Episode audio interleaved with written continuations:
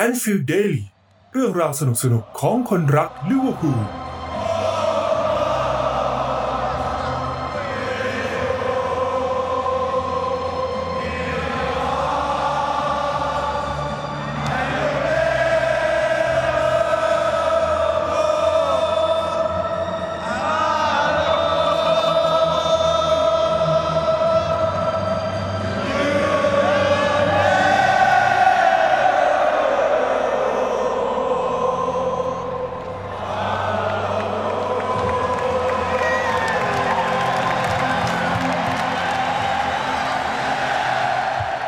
สวัสดีครับแฟนบอลลิเวอร์พูลทุกคนนะครับสำหรับ EP แรกวันนี้เราเราจะมาคุยกันถึงนักเตะใหม่ที่ลิเวอร์พูลเพิ่งเซ็นสัญญามาจากตลาดหน้าหนาวนะครับ ตั้งแต่ตลาดยังไม่ทันจะเปิดซะด้วยซ้ำลิเวอร์พูลก็ประกาศคว้าตัวนักเตะคนนี้ แล้วก็นักเตะคนนี้ก็เข้ามาร่วมซ้อมกับทีม ตั้งแต่ก่อนวันปีใหม่ ปี 2020 โดยซ้ำนะครับ นักเตะคนนี้เคยสร้างปัญหา ให้กับลิเวอร์พูลในการเจอกัน กับทีมต้นสังกัดเก่าของเขาในยูฟาแชมเปี้ยนลีกรอบแบ่งกลุ่มนะครับ ซึ่งก่อนหน้านี้ลิเวอร์พูลก็เฝ้าดูฟอร์มของนักเตะคนนี้มาสักพักหนึ่งแล้วล่ะ จนกระทั่งมาเจอกัน ดันโชว์ฟอร์มดีซะด้วย แถมยิงในแอนฟิลด์ได้ด้วยนะ รู้แล้วใช่ไหมครับ นักเตะคนนั้น คือนักเตะญี่ปุ่นคนแรกในประวัติศาสตร์ของลิเวอร์พูลทาคุมิมินามิโนะแต่วันนี้เราจะไม่ได้มาทำความรู้จักกับ มินามิโนะเพราะว่าแฟนๆลิเวอร์พูล็คงจะไปหาข้อมูลกันมาแล้วล่ะนะ ว่าเขาเป็นใครมาจากไหน หรือเคยเห็นฟอร์มตอนที่เล่นกับซัลซ์บวร์กมาแล้วนะครับ ก็ต้องยอมรับว่าฟอร์มเปรี้ยงจริง ๆนะครับ ส่วนหนึ่งของออฟอร์มของฮาแลนด์ที่ระเบิดเปรี้ยงปร้างในฤดูกาลนี้นะครับ ต้องยอมรับว่าส่วนหนึ่งมาจากการสนับสนุนของมินามิโนะ ด้วยนะครับทำให้ฟอร์มการยิงประตูของฮาแลนด์เนี่ยเป็นสถิติมากฮาแลนด์เนี่ยเป็นนักเตะที่รูปร่างใหญ่นะครับ สไตล์การเล่นเนี่ยจะไม่ใช่สไตล์ที่ปรู๊ดปราดเป็นเป็นเขาเป็นกองหน้าตัวเป้านะครับ ในขณะที่มินามิโนะเนี่ยเป็นกองกลางเล่นเป็นกองกลางตัวทำเกม ตัวสร้างสรรค์เกม ในขณะที่สไตล์การเล่นของตัวมินามิโนะด้วยเนี่ย จะเป็นสไตล์ไล่บี้ไล่ pressing ตลอดเลย ดังที่เราจะเห็นตอนที่เจอกับลิเวอร์พูลนะครับ เราจะเห็นอยู่เอ่อมินามิโนเนี่ยที่วิ่งไล่บอลไล่แบบไล่จนโอ้โห ต้องยอมรับว่าแม่งไล่ไล่จนเหนื่อยอะเหนื่อยแทนอะนั่นคือฟอร์มก่อนหน้านี้ที่ลิเวอร์พูลเฝ้าติดตามฟอร์มมาตลอดนะครับ ก็ก็เล็งๆไว้แล้วล่ะ จนมาเห็นฟอร์มกับตาตัวเองด้วย แถมยิงในแอนฟิลด์ได้อีกคล็อปป์เลยตัดสินใจครับ เอาวะ ต้องเอาไอคนเนี้ย แม่งวิ่งไล่ดีมากนะครับ ต้องเข้ากับแผน pressing gegenpressing ของเจอร์เก้น คล็อปป์แน่นอนนะครับ นอกจากนี้ที่สำคัญคือราคาค่าตัวของมินามิโนเนี่ย โอ้โห คุณผู้ฟัง ต้องบอกว่าโคตรถูกอะในในในตลาดที่ราคาค่าตัวนักเตะพุ่งไปแบบนักเตะธรรมดา ธรรมดา ยัง 40 ล้าน 30 ล้าน 40 50 ล้านเนี่ย มินามิโนคุณรู้ไหมเท่าไหร่ 7 ล้าน 7 ล้านปอนด์นี่คือแบบถูกมากนะครับ ด้วยความที่ลิเวอร์พูลเนี่ยไปไปเจอเงื่อนไขสัญญานี้ก่อนก่อนชาวบ้านเลย ก็เลยชิงความได้เปรียบเนี้ยไปเซ็นสัญญามินามิโนมาก่อนคนอื่นเลย ซึ่งตามข่าวนะครับ ก็มีหลายทีมในทั้งในพรีเมียร์ลีกแล้วก็ในสเปนที่ตามจีบมินามิโนเพื่อเซ็นสัญญาไปร่วมทีมนะครับ แต่มินามิโนนั้นได้ออกมาบอกว่าเขา ต้องการเล่นให้กับลิเวอร์พูลเพราะว่าลิเวอร์พูลคือทีมในฝันของเขานะครับ ก็เป็นธรรมดานะ คนเอเชียส่วนมากถ้าจะพูดถึงบอลยุโรปเนี่ย ส่วนมากก็จะพูดถึงทีมในอังกฤษก็จะมีอยู่แค่ไม่กี่ทีมที่ที่ด้วยช่วงอายุประมาณยี่ห้ายี่หกขึ้นมาเนี่ย ก็จะมีลิเวอร์พูลแมนยูอาร์เซนอลเชลซีนะครับ หรือไม่ก็จะเป็นลีกอิตาลีลีกสเปนไปเลยนะครับ ก็ ก็ต้องยอมรับว่าทีมเหล่านี้มีอิทธิพลต่อตัวนักเตะที่ช่วงอายุนี้พอสมควรนะครับ อันนี้คือสาเหตุที่ทำให้มินามิโนนั้น ตัดสินใจเลือกย้ายมาค้าแข้งกับลิเวอร์พูลโอเค วันนี้ที่เราจะมาพูดถึงนะครับมินามิโนไม่ใช่เรื่องการทำความรู้จักกับมินามิโนเพิ่มเติม แต่เป็นฟอร์มการเล่นของมินามิโนถ้าคุณผู้ฟังเนี่ยได้ลองดู การเล่นของมินามิโนในสีเสื้อของลิเวอร์พูลแล้วเนี่ย จะสังเกตได้เลยว่า เอ๊ะทำไมนะทำไมฟอร์มการเล่นมันยังไม่ปรู๊ดปราดเท่าไหร่ โดยนัดแรกสุดที่มินามิโนได้ลงนะครับในสีเสื้อลิเวอร์พูลก็คือ FA ครับกับเอเวอร์ตันนะครับ ถ้ายังจำกันได้เฟอร์จิลฟานไดค์ลงเล่นนัดแรกกับในสีเสื้อลิเวอร์พูลก็ลงเล่นกับเอเวอร์ตันนี่แหละนะครับ ตอนนั้นเนี่ย ฟานไดค์ทำประตูแรกได้เลยในนัดแรกที่ตัวเองลงให้กับลิเวอร์พูลเนี่ยฟานไดค์โหม่งเข้านะครับผมจำไม่ได้แล้วว่าใครเป็นคนเปิดบอลแต่จำได้ว่าเป็นลูกเตะมุม แล้วฟานไดค์ก็โหม่งเข้า แน่นอนว่านั่นคือการเปิดตัวในฐานะตำแหน่งกองหลัง ส่วนมินามิโนะเนี่ย เล่นนัดแรกในตำแหน่งกองหน้า ตำแหน่งเดียวกับโรเบโตเฟมิโนนะครับ คือตำแหน่ง false nine ซึ่งในตำแหน่งเนี้ยต้องบอกว่าไม่ในทีมไม่มีใครเล่นได้ดีเท่าโรเบโตเฟมิโนเลย เข้าใจว่าคล็อปป์อาจจะต้องการปั้นมินามิโนในฐานะตำแหน่งตัวตายตัวแทนของเฟอร์มิโน่นั่นเองนะครับด้วยความสามารถของมินามิโนที่ไล่บอลบี้บอลเอาเป็นเอาตายสไตล์คล้ายๆกับเฟอร์มิโน่เนี่ยเขา น่าจะเป็นตัวที่เชื่อมแดนกลางได้ โดยเฉพาะเขามีความเร็วนะครับ ความเร็วของมินามิโนในช่วงสปีดต้นเนี่ย ค่อนข้างจะจัดทีเดียวนะครับ อาจจะไม่เท่ากับซาลาห์แต่ว่าสปีดของเขาเนี่ยมีประโยชน์เร็วกว่าเฟอร์มิโน่ด้วยนะครับ ทักษะผมยังไม่ได้ดูการเล่นของมินามิโนมากไปกว่าไอ้ที่ดูตอนที่เขาอยู่กับซัลซ์บวร์ก แล้วเจอลิเวอร์พูลสองนัดนั้น แต่ต้องยอมรับว่าทักษะเขาเขามีในระดับหนึ่งนะ อาจจะไม่เท่ากับเฟอร์มิโน่ นะครับ เท่าไหมไม่รู้แต่ผมเข้าใจว่าไม่เท่ากับเฟอร์มิโน่นะครับเฟอร์มิโน่เนี่ย ถ้าเราสังเกตเห็นสไตล์การเล่นของเขา เขาจะวิ่งลงมาไล่บอลแม้ว่าเขาจะเป็นกองหน้านะครับ จะมีหลายจังหวะที่เขาก็สามารถสกัดบอลได้แย่งบอลได้นะครับ ทั้งทั้งที่เขาเป็นกองหน้าเนี่ยบางทีก็ไล่ลงมาถึงตำแหน่งหน้ากองหลังก็คือตำแหน่งเดียวกับฟาบินโยเลยทีเดียวนะครับโอเค ทีนี้เรามาดูกันว่าทำไมมินามิโนฟอร์มถึงยังไม่เข้าตา นะครับถ้าถ้าดูนัดนั้นเนี่ย ผมเนี่ยจำได้ว่าผมดูแล้วรู้สึกแบบ เอ๊ะทำไมทำไมมันมันผิดความคาดหวังไปนิดนึงอะนึกออกไหมในฐานะที่แบบว่า เอ้ย เราเห็นเขาเล่นในตำแหน่งกองหน้า เราก็อยากให้แบบ เอ้ย เปิดตัวในตำแหน่งกองหน้า ขอสักประตูก็ยังดีวะหรือถ้ายิงไม่ได้ ขอฟอร์มดีๆ สักหน่อยก็ยังดีวะนึกออกไหมแต่ไม่นั่นนั้นเกิดอะไรขึ้นครับ ถ้าจะฟันธงไปเลยเนี่ยว่ามินามิโนเล่นไม่เข้ากับลิเวอร์พูลผมว่ามันจะดูใจร้ายไปสักนิดหนึ่งนะ เพราะจริง ๆ นั่นคือนัดแรก นัดแรกแล้วซ้อมกับทีมนะว่าเล่นกับเอเวอร์ตันนี้เอ่อวันที่วันที่เท่าไหร่ วันที่ห้ามกราคมนะครับ ซึ่งก็ประมาณอาทิตย์หนึ่งนะครับ อาทิตย์หนึ่งหลังจากที่ย้ายมาอยู่ลิเวอร์พูลนั่นหมายความว่าเขามีเวลาซ้อมแท็กติกของเจอร์เกนคล็อปป์แท็กติก gegenpressing เนี่ย แค่อาทิตย์เดียวก่อนที่จะลงเล่นกับเอเวอร์ตันนะครับ ก็ก็เข้าใจนะว่าคนจากเหมือนเราย้ายที่ทำงานอะย้ายบริษัทอะต่อให้เราเก่งจากบริษัทแรก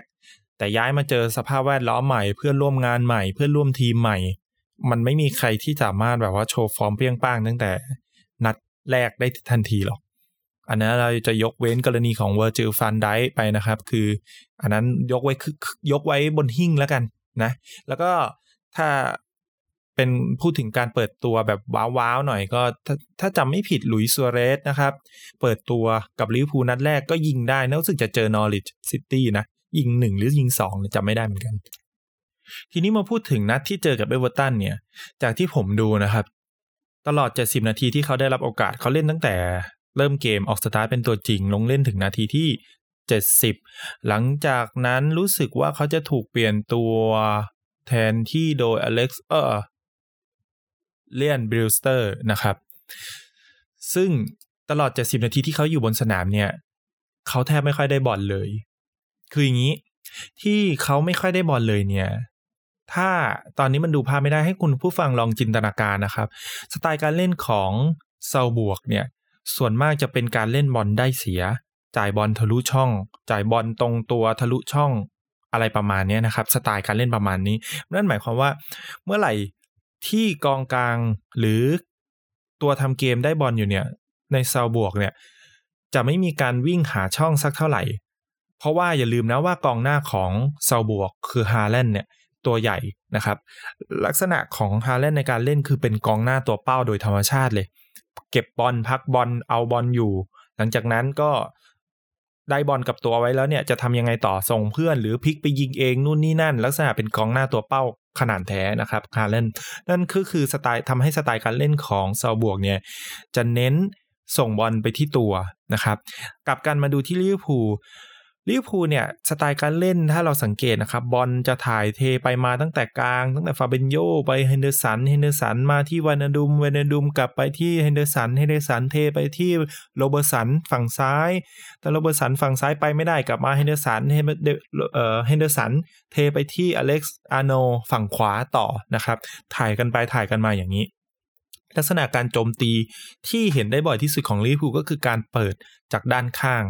นะครับเปิดนี่ไม่ใช่ลากไปสุดเส้นนะ เป็นการเปิดชิงเฉียงคือวิ่งเลยครึ่งสนามมาไม่เท่าไหร่ก็เปิดเฉียงเข้าไปละ แล้วกองหน้าโฉบไปเอาบอลหรือไม่ก็ให้ซาลาซาลาตัดเลี้ยงตัดเข้ามาแล้วทำอะไรต่อ หรือมาเน่เลี้ยงตัดเข้ามาทำอะไรต่อ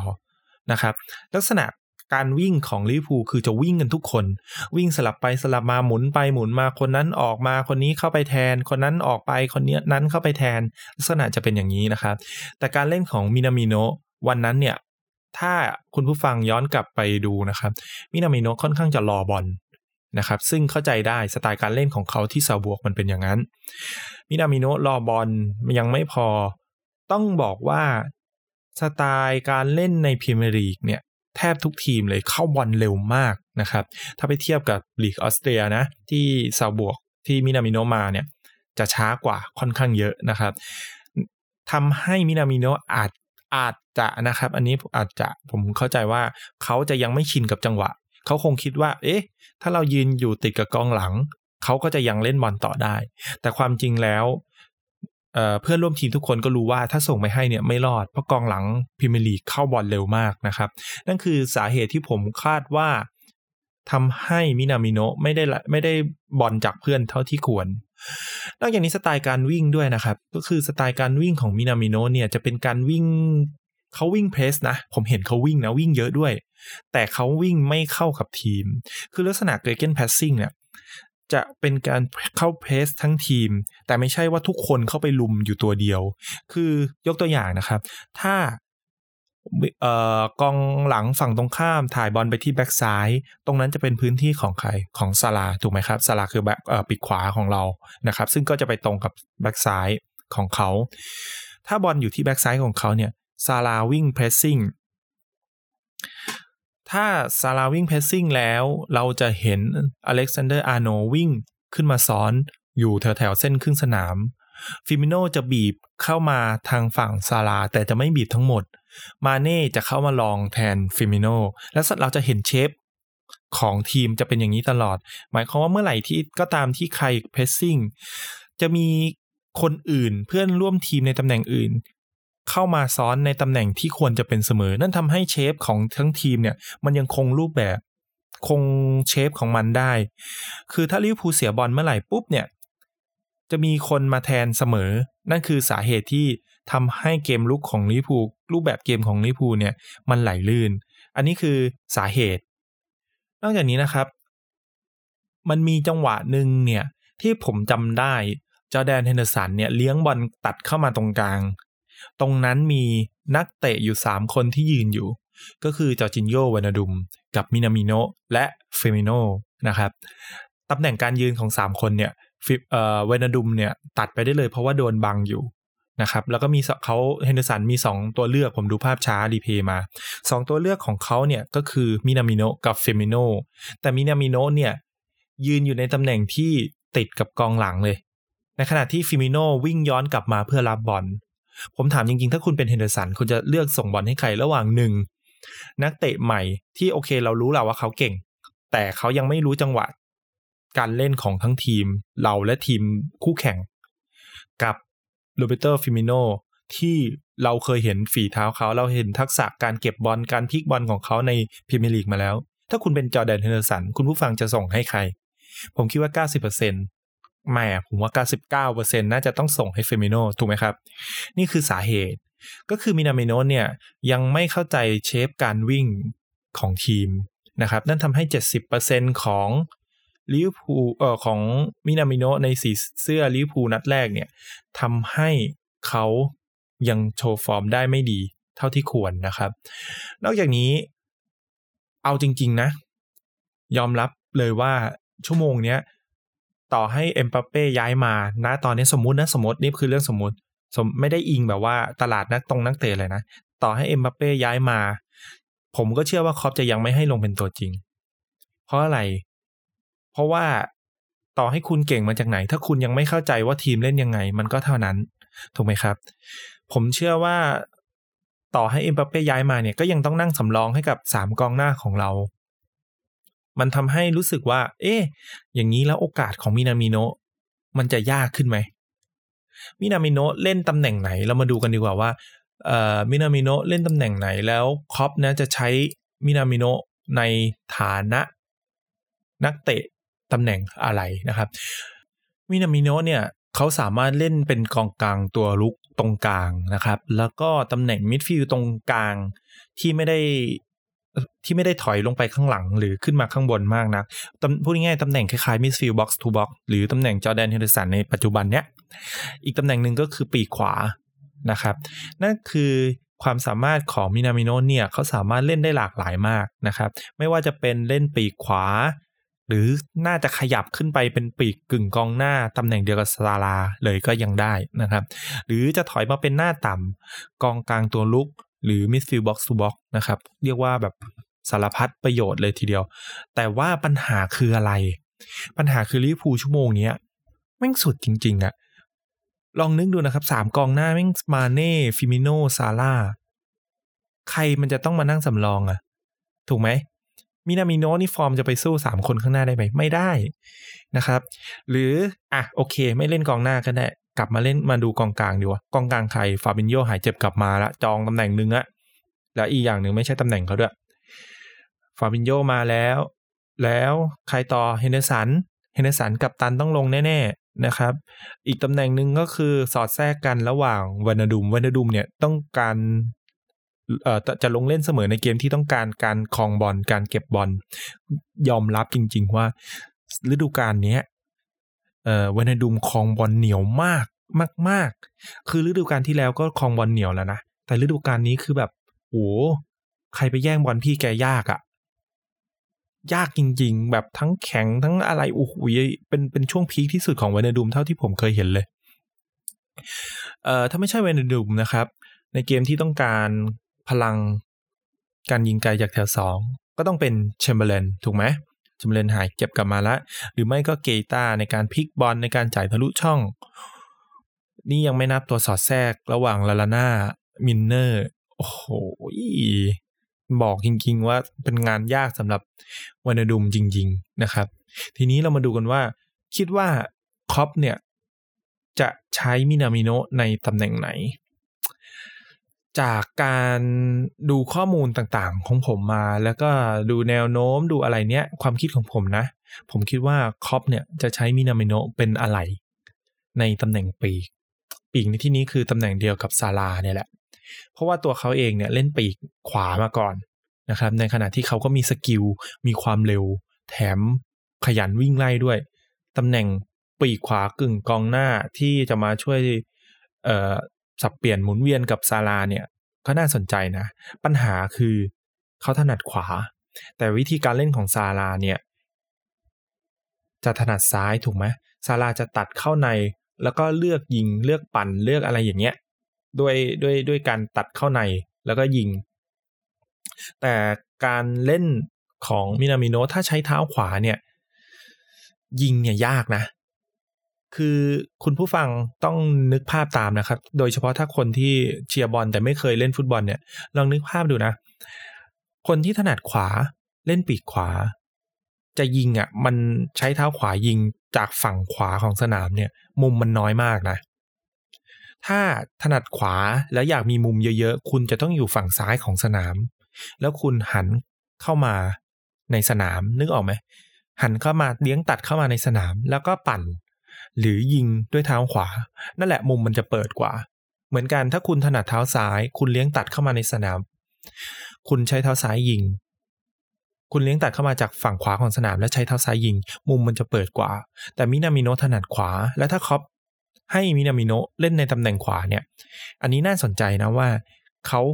จะเล่นในฐานะอะไรและทำหน้าที่อะไร อาจจะเป็นตัวป้อนบอลอาจจะเป็นตัวสร้างสรรค์เกมอะไรก็แล้วแต่ แต่ผมคิดว่าอันนี้เป็นหนึ่งหนึ่งตำแหน่งที่มีแนวโน้มว่าครอปจะใช้มินามิโนนะครับ ถ้าไม่ใช่ตำแหน่งปีกขวา ตำแหน่งกองหน้ากึ่งปีกฝั่งขวาล่ะ อีกตำแหน่งหนึ่งที่ผม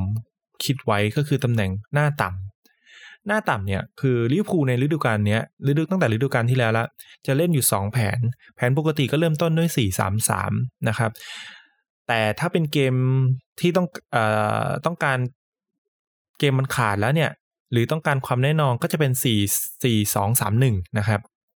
โดยทิ้งซาลาห์เป็นหน้าตัวเป้าทำไมต้องทิ้งซาลาห์ไว้เป็นหน้าตัวเป้า เขามีความเร็วซาลาห์มีความเร็วนะครับ แล้วก็สิแผน 4 2 3 1 เนี่ย ในการเล่นเกมรับ จะกลายเป็นลิเวอร์พูลมีอยู่ 5 คนเลยคือตำแหน่งมิดฟิลด์ตัวรับ 2 ตัว แล้วมิดฟิลด์ตรงกลาง3มิดฟิลด์3ตัวนะครับ กลายเป็นกองกลาง 5 คน นี่คือเป็นแผนที่ต้องการความแน่นอน ในขณะที่เราก็จะมีความเร็วของโมเมดซาลาในการโต้กลับ อันนี้คือเป็นอะไรที่น่าสนใจมากนะครับแผนนี้ ซึ่งทำให้มินามิโนะเนี่ย ถ้าเขายืนอยู่ในตำแหน่งหน้าต่ำหรือกองกลางตัวรุกเนี่ย จะทำให้เขาใช้ไปจะทำให้ลิเวอร์พูลใช้ประโยชน์ จากเขาได้ค่อนข้างดีพอสมควร หรืออีกตำแหน่งหนึ่งที่ผมคิดว่าน่าสนใจก็คือเป็นตัวตายตัวแทนของฟีร์มีโนนะครับ เพราะว่า ฟีร์มีโนเนี่ยเขาจะเป็นคืออย่างที่เราเห็นนะ เมื่อไหร่ที่ฟีร์มีโนลงเล่นไม่ได้ ไม่ว่าจะบาดเจ็บหรืออะไรก็แล้วแต่เนี่ย จังหวะการต่อบอลของทีมจะขาดหายไปเลย จนมีคนเนี่ยพูดกันนะว่าลิเวอร์พูลจะไม่จะไร้ไร้พิษสงเลย ถ้าไม่มีฟีร์มีโนลิเวอร์พูลขาดซาลาห์ได้ เพราะว่ายังมีฟีร์มีโนกับมาเน่ลิเวอร์พูลขาด มาเน่ได้เพราะเพราะยังมีฟีร์มีโนกับซาลาห์แต่ถ้าเมื่อไหร่ลิเวอร์พูลขาดฟีร์มีโนลิเวอร์พูลจะไม่มีทั้งมาเน่และซาลาห์นะครับเพราะว่าฟีร์มีโนเป็นตัวเชื่อมเกมตรงกลางนะครับนอกจากนี้อีกตำแหน่งหนึ่งก็คือ เล่นเป็นกองกลางในตำแหน่งแผน 4-3-3 นะครับ อย่างที่ผมบอกไปตอนแรกก็คือ ถ้าฟีร์มีเอ่อฟาบินโญ่จองในตำแหน่งมิดฟิลด์ตัวรับไปหนึ่งละ เอ่อเฮนเดอร์สันตำแหน่ง box-to-box แล้วเป็นกัปตันทีมด้วยอีกหนึ่งละมินามิโนะอาจจะได้ลงเล่นในตำแหน่งกองกลางที่ทำหน้าที่ในเกมรุกอย่างเดียว ก็เป็นได้นะครับ คือความหลากหลายของฟีร์มีโนเออมินามิโนะเนี่ยค่อนข้างดีมาก นี่คือสาเหตุที่คล็อปป์ตัดสินใจซื้อเขามาร่วมทีม เพราะมีประโยชน์ ใช้ได้หลายรูปแบบ ไม่ว่าจะเป็นเล่นตรงกลางในตำแหน่ง 4-3-3 เล่นเป็นหน้าต่ำใน 4-2-3-1 หรือ